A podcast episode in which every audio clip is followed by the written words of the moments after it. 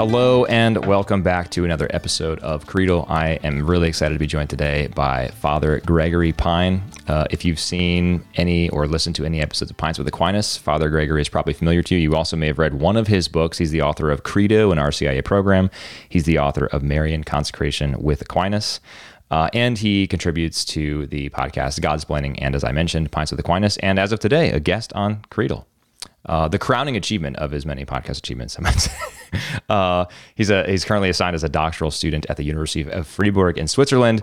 I've been a huge fan of Father Gregory ever since I first heard him on Pints with Aquinas. I think in the very first episode in which he appeared there, because uh, I've been a Pints fan for many years. So, Father Gregory, welcome to Creedal. Really happy to have you.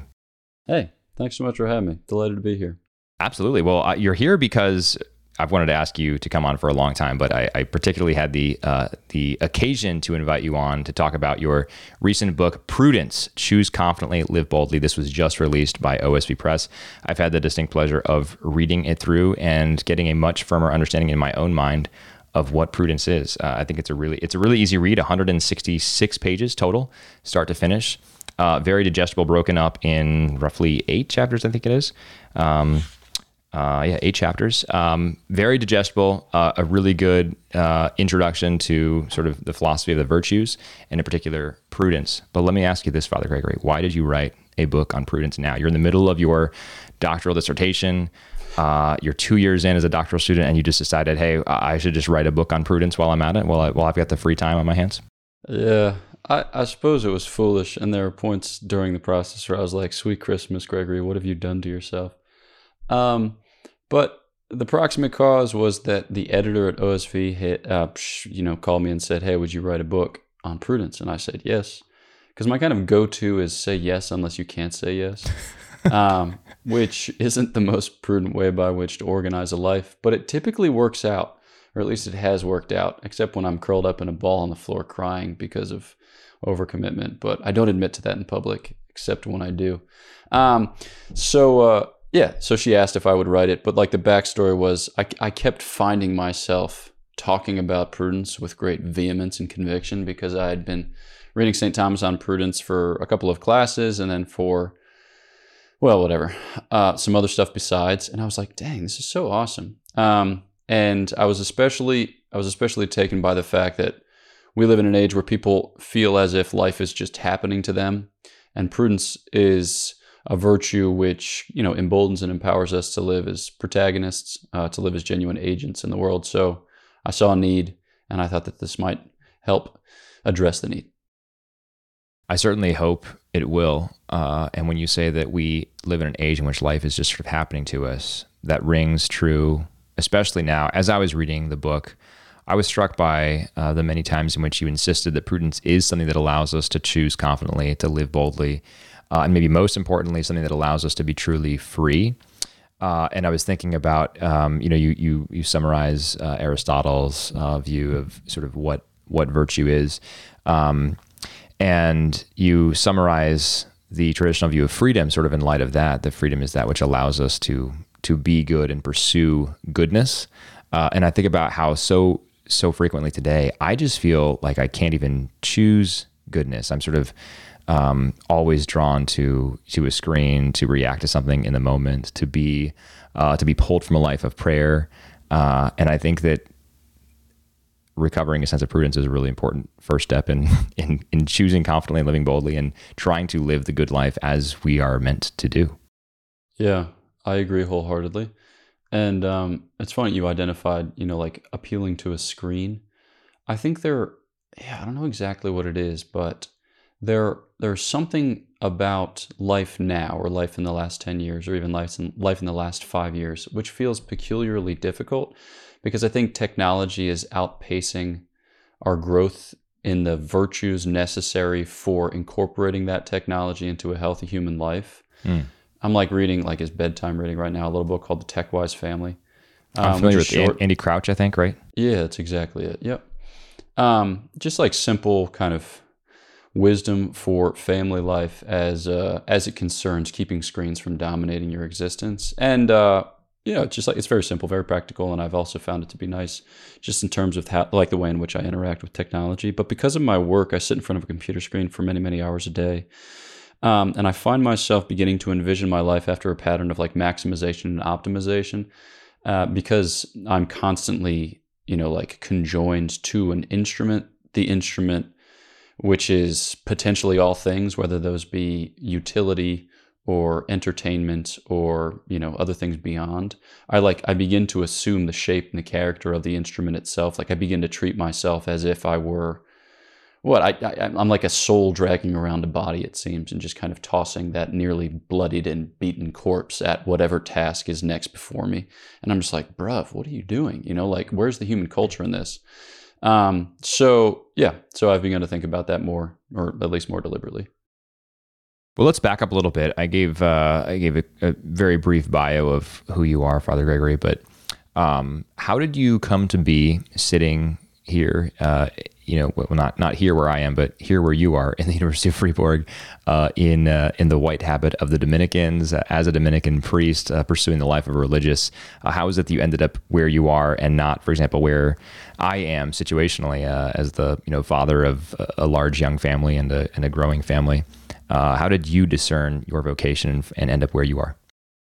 Yeah, I um, short answer is I think I know, um, and I'm going to try to recount that truthfully. It's funny how the story changes as you go along because insofar as we're human beings, we are both living a story and telling a story, and hopefully we're getting better at telling the story. Uh, so we get more and more resources with each passing day for interpreting what has in fact happened in our lives. And I hope not to falsify it, although I do, do hope to kind of beautify it. Um, but like also, you know, in Aristotelian accounts, you can give 16 causes for the same thing because yeah, exactly. It's awesome. And it's not just like integral parts. It's like they're all comprehensive. Um, so why? Well, I mean, like God, right? So God and His grace, His infinite mercy, my parents who are awesome, my family. Uh, like I grew up in a family context where it was just kind of normal uh, to think about religious life. Certainly was the case for one of my older sisters. One of my other older sisters I actually sent her on a vocation retreat as a birthday gift, which I realized wow. subsequently was not the move. Um, but you figure these things out afterwards. She was super gracious about it. She went. She enjoyed her time. Um, she's married. She has four children. Um, so yeah, so those would be contributing factors. Proximate things were uh, desires of the heart. Okay, so my general theory is that as you live your life, presumably you're you're seeking to live your life well. You know, you're going to you're making good use of the sacraments. You have a life of prayer. You've introduced a little bit of penance into your life. You got good Christian friendships in which you're accountable and vulnerable. Um, you're studying the faith. You're of service to the material poor, etc. Uh, I think you can rely upon the Lord to grow you in grace and virtue. And as He does so, your desires are healed and grown, and then you come to a better appreciation of what they entail. And I think it's good to do so because God created you to a purpose and He redeems you along the trajectory according to what you're created. So it's not like God gives you desires and then, you know, He infuses grace and then scraps them and gives you wholly other desires, which is the way that a lot of people describe their vocation, you know, which is crazy. But whatever. Um, so I had certain desires. And um, I think that when I recognized uh, my vocation was when those kind of desires coalesced in a concrete form. So in the, you know, I, I got pumped about becoming a Dominican priest when I was 19 years old. And in the years leading up to that, I was confident of the fact that I wanted to be wholly the Lord's. And I was kind of, yeah, I was super focused on that in a kind of obsessive way. Um, and I wanted to be perfect, whatever that meant for the life of charity. I was like, let's do it, even though I'm a brat. Um, and I wanted to do great things worthy of great honors because they were great, which is to say, I wanted to be about a magnanimous work. And I just didn't know what that looked like. I just, mm-hmm. you know, I think everyone uh, inclines first to marriage insofar as it's the primordial vocation of all mankind. No priesthood in the garden, no religious life in the garden. There is yeah. one way by which grace is communicated to subsequent generations, to the context of family life. But every once in a while, yeah, there's like things that come from the periphery and change your mind as to what might be for you. And it was for me in that. Um, so when I encountered concretely the witness of St. Thomas Aquinas, I was like, holy smokes, this is it, right? This is the way in which the desires of my heart come together or coalesce. I want to love the Lord the way that St. Thomas loves the Lord. And there were small steps that led to that recognition, but it was basically it was basically that.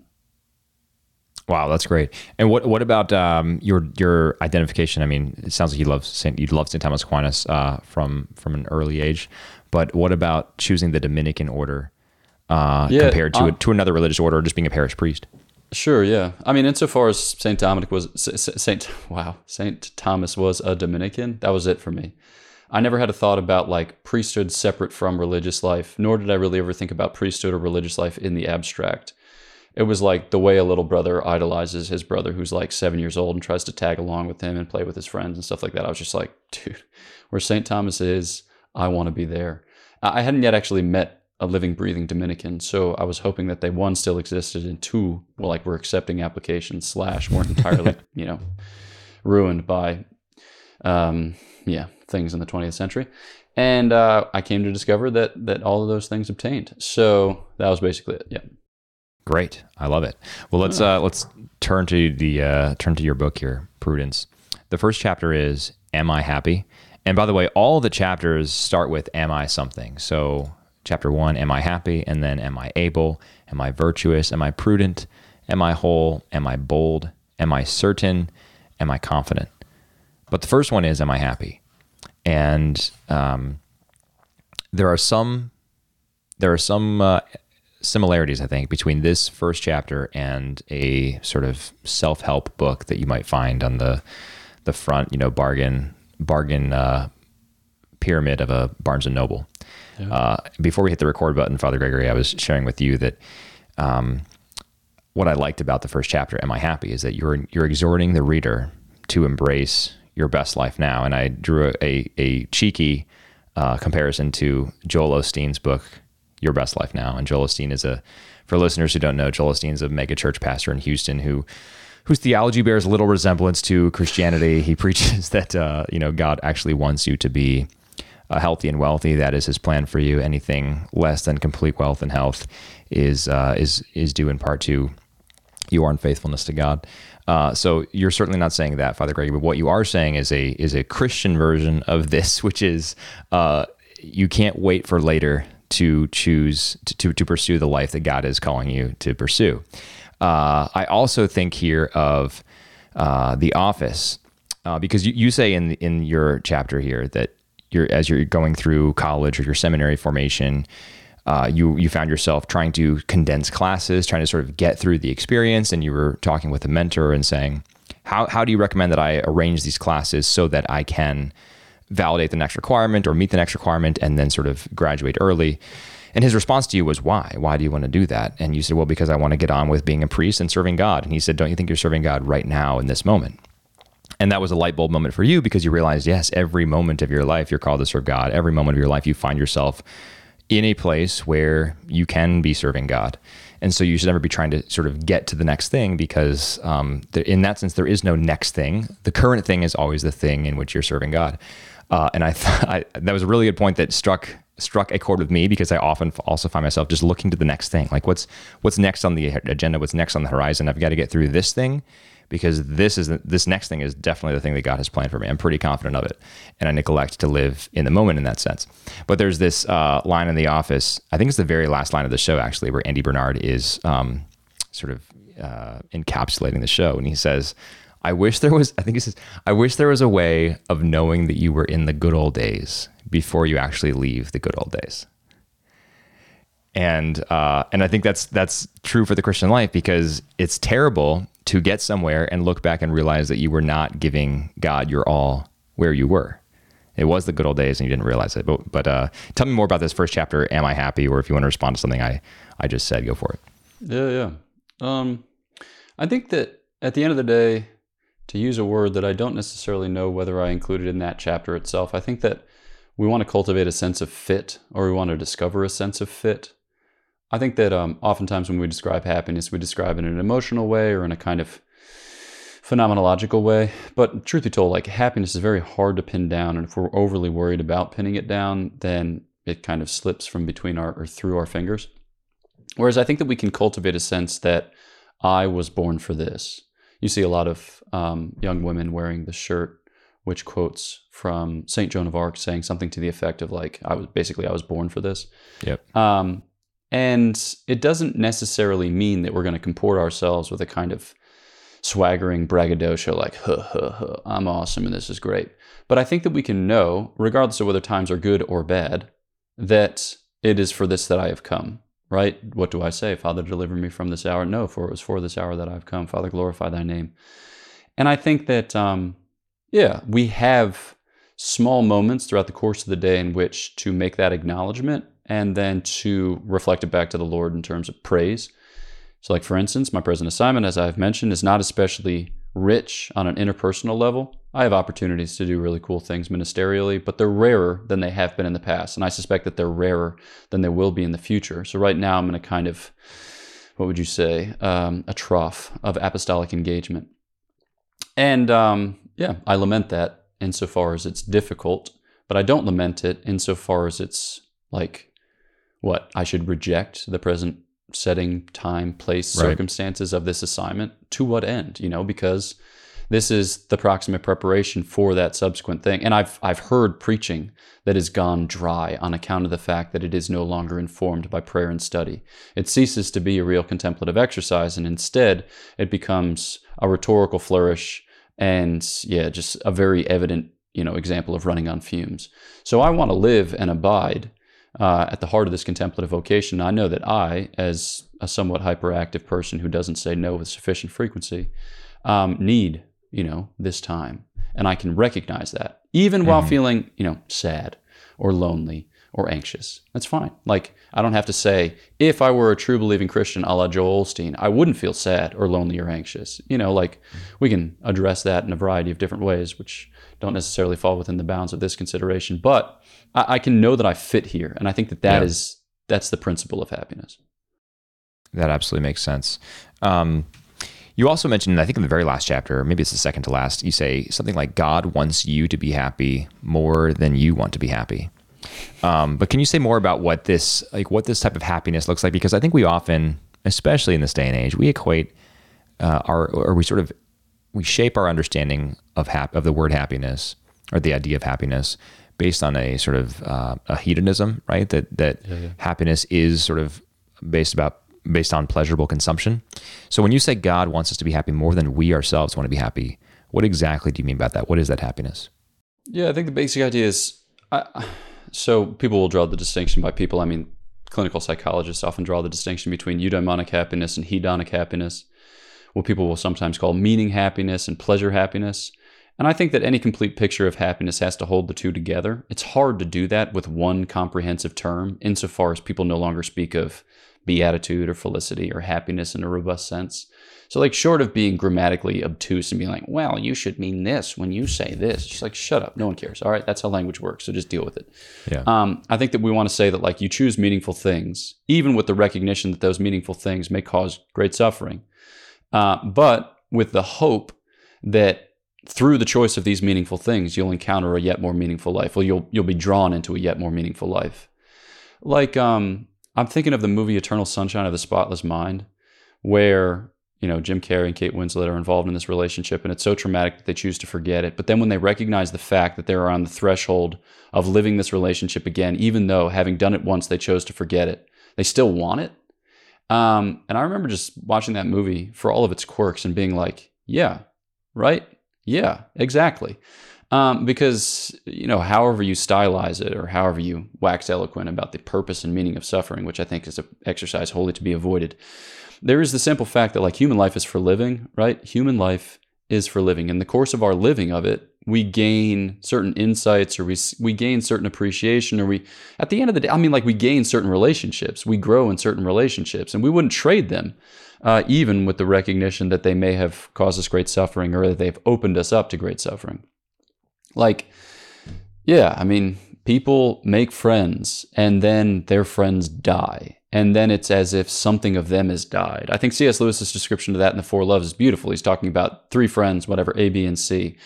And uh, when C dies, it's not as if A has more of B and B has more of A on account of the fact that they are no longer, you know, having demands placed upon their love by C. No, it's like B loses the part of A that only C drew out, and and A loses the part of B that only C drew out. So there's a sense in which, like human relationships, they they grow us, they make us to flourish, we unfold, or we kind of like we flower in the presence of the other. Um, and yet, you know, like whenever you engage with a mortal thing, you are bound to be disappointed in a certain sense. But I, yeah, it's not the point, right? The point isn't to like establish a kind of what SSRI induced equilibrium. Like there's going to be ups and downs. You know, that's not to speak ill of you know like medication and its proper use and stuff like that. I'm just yeah. saying that like we're not trying to just. it's not a biochemical state of state of existence. Yeah, exactly. Like human life is just it's just far more. Yeah, it's just crazy, crazy. Yeah. Well, we've talked about this book, Prudence, but we have so far danced around a definition of prudence. So let's back up for a minute and just talk about what prudence is. How Yeah. how do you best define it? St. Thomas describes it as recta ratio agibilium, so which is in like shorthand, right reason in things to be done, or right reason of things to be done. And he distinguishes that from like other related powers or other related um, kind of like competencies or excellences of the soul. So it's right reason, okay, which means to say that when we're engaging with our environment, we do so in a way that's orderly and that reflects the proper importance of the different factors at play. Um, and then in things to be done. So here he's distinguishing between things to be done and things to be made. So the proper virtue for things to be made is art. Things to be done, it's here it's a matter of agency. What we usually identify as like our moral lives, though how we understand our moral lives, I think is often flawed, but that's another conversation for another day.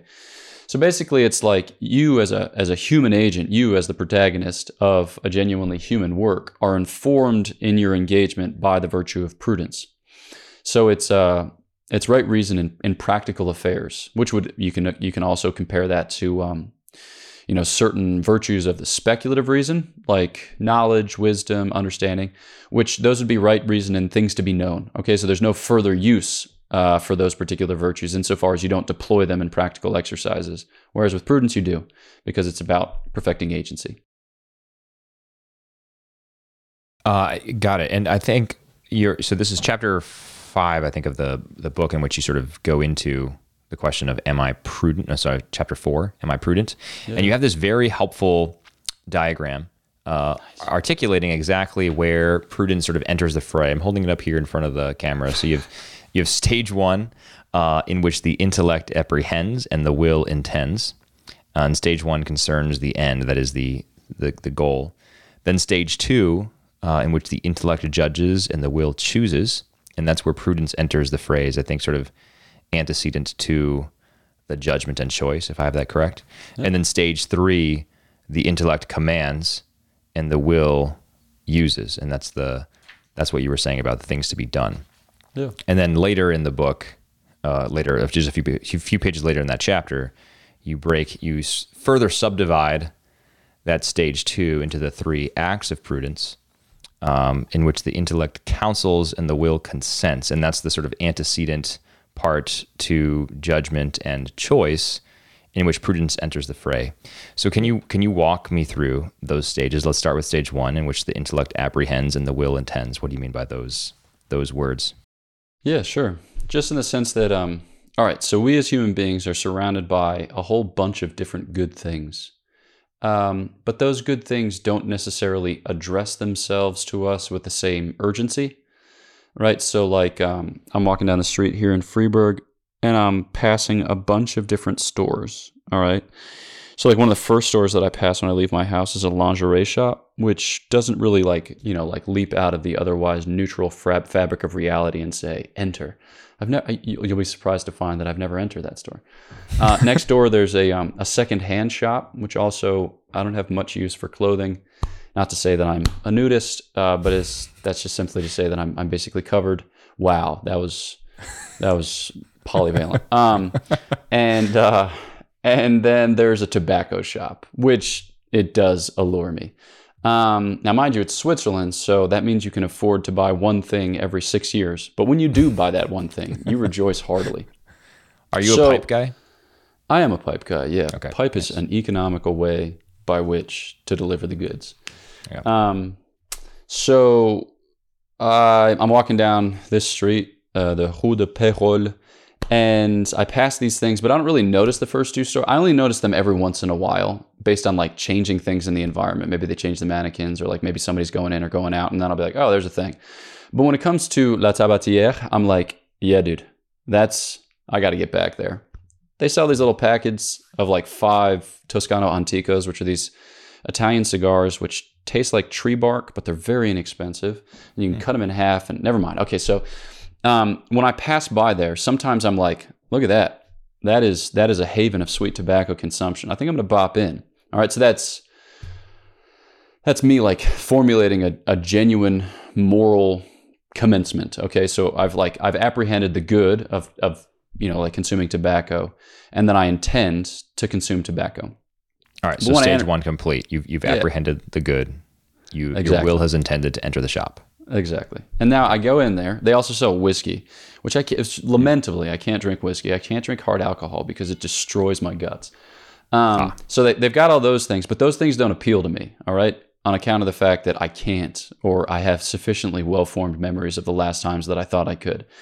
Uh, but they have all these tobacco products. Okay, so I'm, I, I I look at my different options. All right, and this is the stage of counsel and I see that certain options are just beyond the pale. There are things in there that are way too expensive, and then there are things in there that are way too aromatic. So when I smoke something, I don't want it to taste like a box of fruit.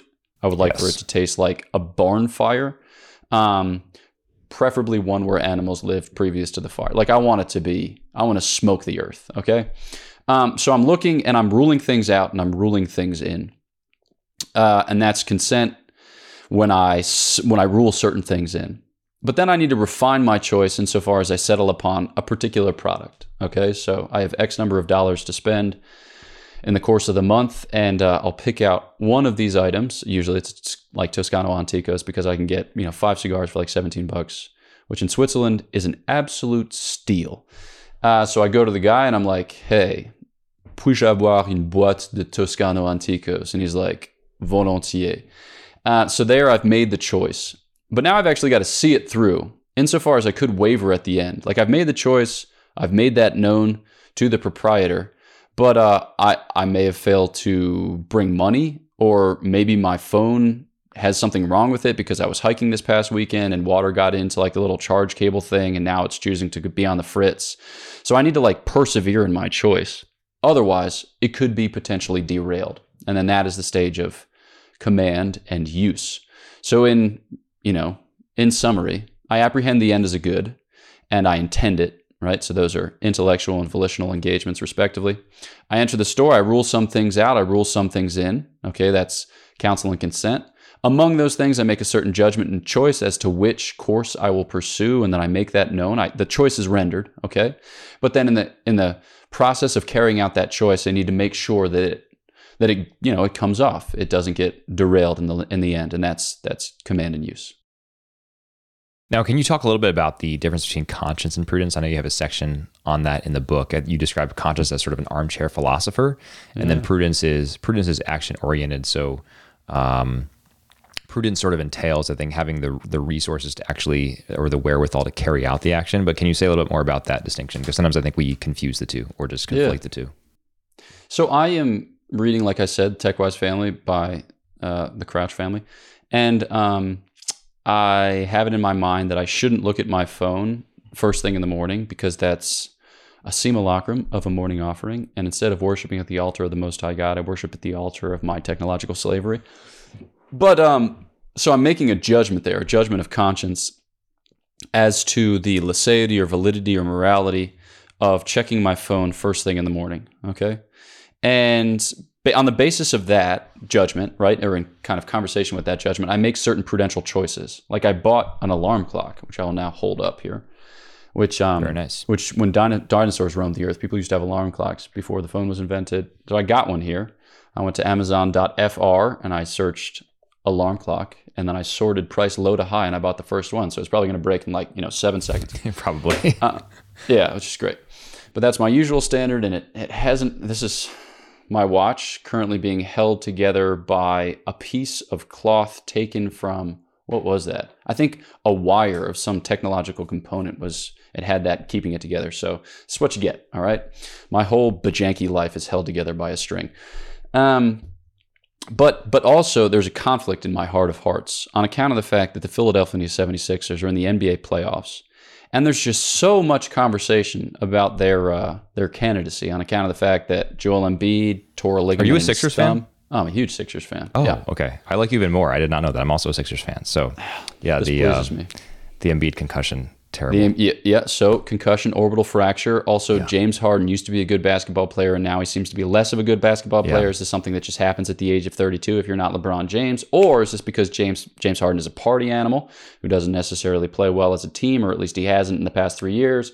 You know, so like everyone's up in arms. You know, somewhat consoled by the fact that Ben Simmons never touched the basketball court. But I- all these, all these thoughts are just kind of welling up in my heart, and I know that tomorrow morning when I wake up, I'm going to want to check to see what the result of Game Two was, because uh, if they lose two straight, their chances of winning the series are like Plummet. single digit percentage wise. You know. yeah. So, t- so, so tonight's game is huge. It's huge. Um, the question is, what am I going to do tomorrow morning? Because I really would prefer not to look at my phone on account of the fact that I would like to be, you know, one who abides in the freedom of the sons and daughters of God. But I am cognizant of the fact of my slavery, that uh, on account of the choices that I've made up until this point in my life, I may, I may look at the phone. Right. So I've made certain judgments as to what's better and what's worse. But then there's the fact that my appetites come into play, and that's where really the prudence rubber hits the proverbial road um, because it's not just a matter of knowing, it's a matter of enacting, it's a matter of choosing, it's a matter of conducting, it's a matter of living. Uh, so those are different things. Conscience is great within its domain, but it's not everything, which is why I think it's so important in the Christian moral tradition to re energize this conversation about prudence because it's way more than just knowing the truth. I mean, Plato had that on lock, but you know, Plato came a full 400 years before Christ. So there you go. Yeah. Do you think that um, you just mentioned that sort of we need to recover prudence in the Christian tradition? Do you think that in the Catholic tradition, especially in the past 50 years where we've emphasized conscience a lot, do you think that we should have been also emphasizing prudence? Because to your point, conscience is great, but people often say follow your conscience, right? And uh, Catholics frequently say that, for example. Um, I'm not sure if it's in a papal encyclical, but it's it's definitely in the discourse. Follow your conscience. But what it sounds like you're saying is you don't follow your conscience. You actually follow prudence, which sort of or you fail to form your conscience and then follow it. Or you, I Yeah. mean, there are a lot of ways in which that could play out, but I get super frustrated and discouraged when people are like, "Yeah, same-sex relationships. I got to follow my conscience." It's like, wait, what? It's like receiving Holy Communion after I've been divorced and remarried. I've got to follow my conscience. It's like, Yeah. wait, what? Uh, because conscience isn't just a free-floating, um, like moral atomism. You know, like I just make decisions based on the way in which I have blinded myself from the integrity of moral truth. It's like, Yeah. no, because we need prudence because prudence is the virtue which engages us with the moral reality and shapes us accordingly. And I think you can get some of that with conscience, right? When you talk about informing your conscience or or simply forming your conscience on the basis of the moral truth to which we have access and in which we grow because I mean, prudence does bind, certainly. Mhm. Excuse me, conscience does bind, um, but it doesn't, you know, like, what would you say, excuse? So Yes. you can only do what you know to be good under the aspect of the good. But your knowledge of that good may be limited, it may be partial, and it may be wrong. Um, whereas when we talk more about prudence, we're talking about a kind of holistic perfection of the human person, which, um, yeah, which we need in order to, yeah, engage with this particular question in an integral way. So a little bit of a departure, perhaps, from the the immediate topic at hand of prudence. But uh, I was telling some of my friends that I was going to be interviewing interviewing you in the podcast, and you're fairly well known in the sort of American Catholic world, especially those who listen to podcasts. And so I said, "You guys have any questions for Father Pine?"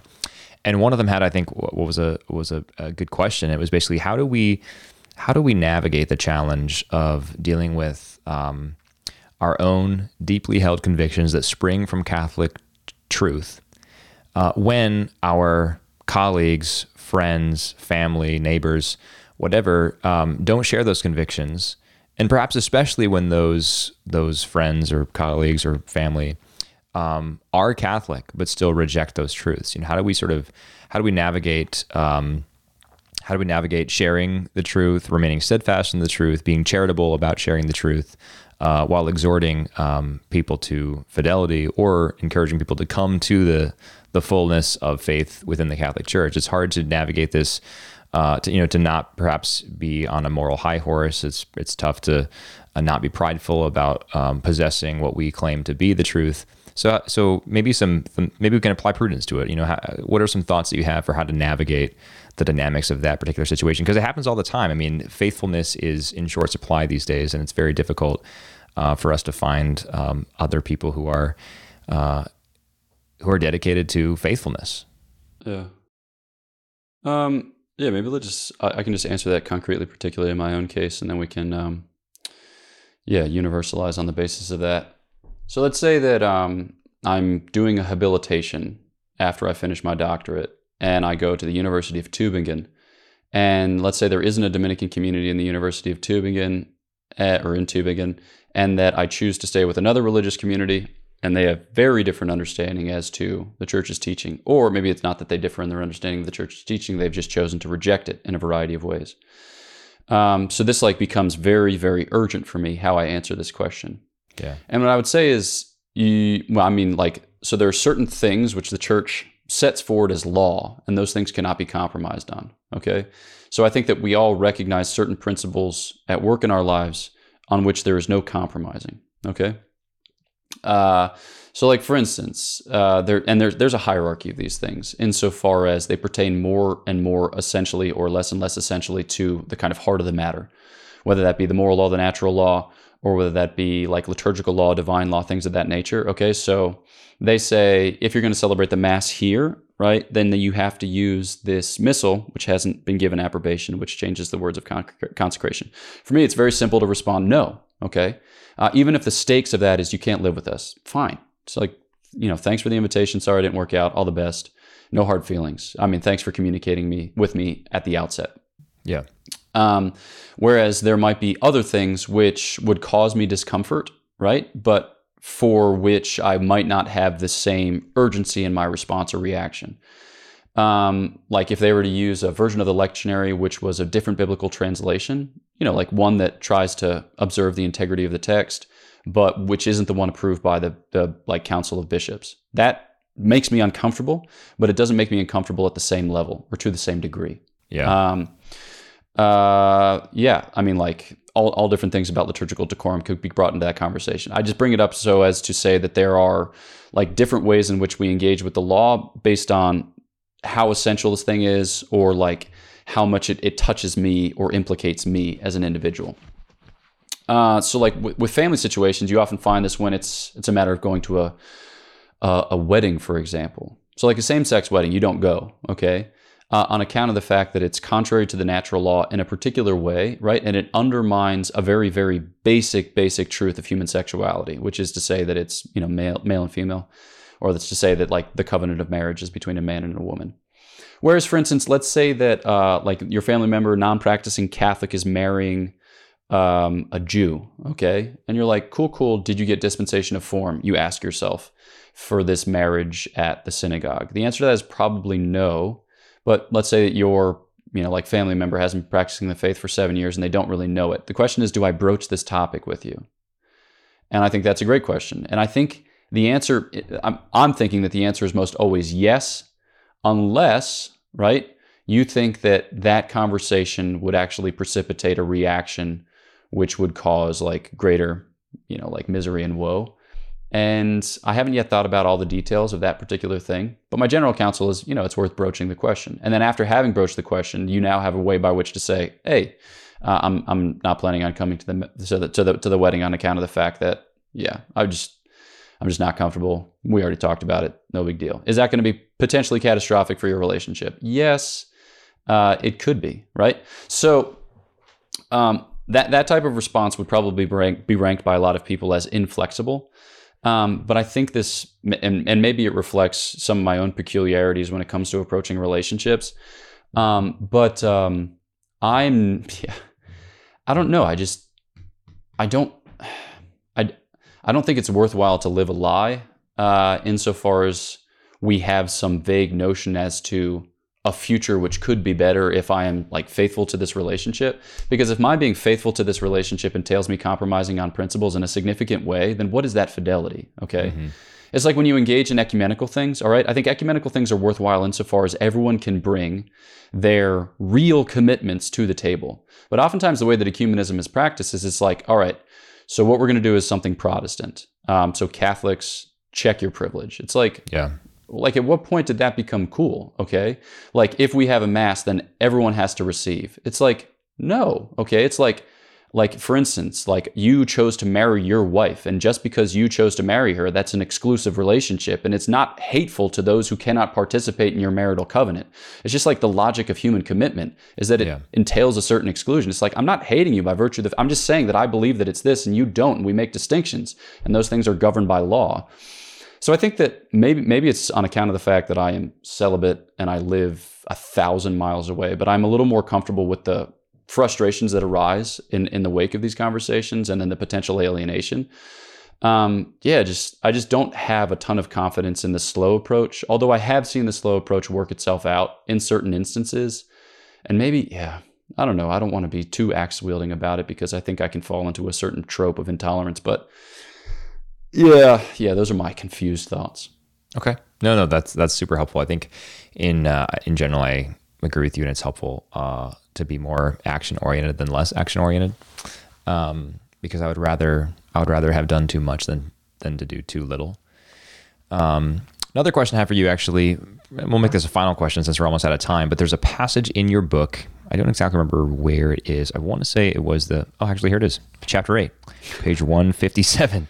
Uh. I did underline it, so it was a little bit easier to find. Um, so you're talking about sort of how, not sort of, you're talking about how to make decisions and how to choose the good. And you say that you are, let me just read direct quote, bottom of page 157 to 158. You are in search of what is good for you here and now, given the concrete and particular circumstances of your life. It may seem holier to make a holy hour, attend Mass, pray the Liturgy of the Hours, and serve with the missionaries of charity every day. But that mode of life is not holier for a project manager during the busy season or a young parent currently potty training the twins. Um, my wife and I have this discussion on a sort of recurring basis, figuring out what what sort of spiritual disciplines to take on for ourselves because uh, as the parents of young children there are a lot of demands on your time and a lot of people who need your time and are relying on you for their own spiritual formation and development um, and it's hard sometimes to choose like do i go to adoration here or this came up in, in lent and we, we talked about and tried to choose good sacrifices in lent that also didn't you know detract from our duties as parents and um, uh, in the Lenten season. So, can you say a little bit more about that and sort of how each one um, has his or her role to play, um, and and those those roles do not look identical, and those roles will dictate then what is good for each person. Yeah.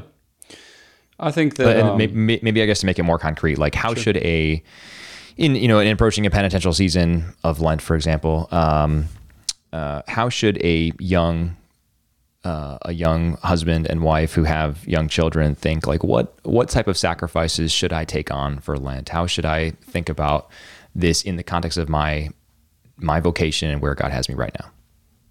Yeah. I, I think I might just answer the question with respect to the entirety of the Christian life. Like, what do I do in every season of the year? And then maybe we can specify it further for Lent. But like, I, I'm, I'm pretty convinced that you, like any Christian, should pray for 20 minutes a day and that those 20 minutes should be conducted without distraction um, in something approaching silence. And that, you know, maybe a time in which, you know, you say the holy name of Jesus, you read some scripture and meditate on it. Uh, but I don't think it counts to do that like while driving, for instance, like I say my rosary in the car. Or I don't think that it counts to like listen to an audiobook of Augustine's Confessions and call that your prayer time, however transcendent it might be. Because while I think that those things might participate something of the character of prayer if they overflow from a life of prayer, they, they cannot function as a substitute for it. So I think that everyone is called to pray every day for like 20 minutes. That number, I say like 20 minutes, I completely made it up, but it's just based on a variety of conversations with people as to how long it takes to them to get settled and then how long it takes them to have something of a conversation with God. Yeah. Then when it comes to mass, you're, you know, like we go to mass every Sunday, regardless of whether or not we're in a state where we can receive. That's just bread and butter. But I think that there are cool devotions which the church proposes and certainly did up until more recently with a with a greater, what would you say, recognition among the lay faithful, like First Fridays and First Saturdays, for instance, where we we for whatever reason we have in our minds that it's either the minimum or the maximum. Like either I go to mass on Sunday or I'm a daily communicant.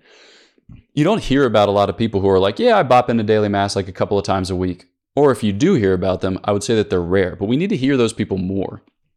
Because whenever we treat the Christian life as if it were like a kind of digital switch, we lose a yeah, we just lose out on the subtlety and intricacy of the analog options. And I think there are a lot of cool analog options. And I think that this is where you get the the life tailored to your state. Um, yeah, just a healthy sense of who I am and what what am I drawn to? What can I bear? Uh, what does my life uh, perhaps demand of me, and how can I respect that, or how can I re- respond to that generously?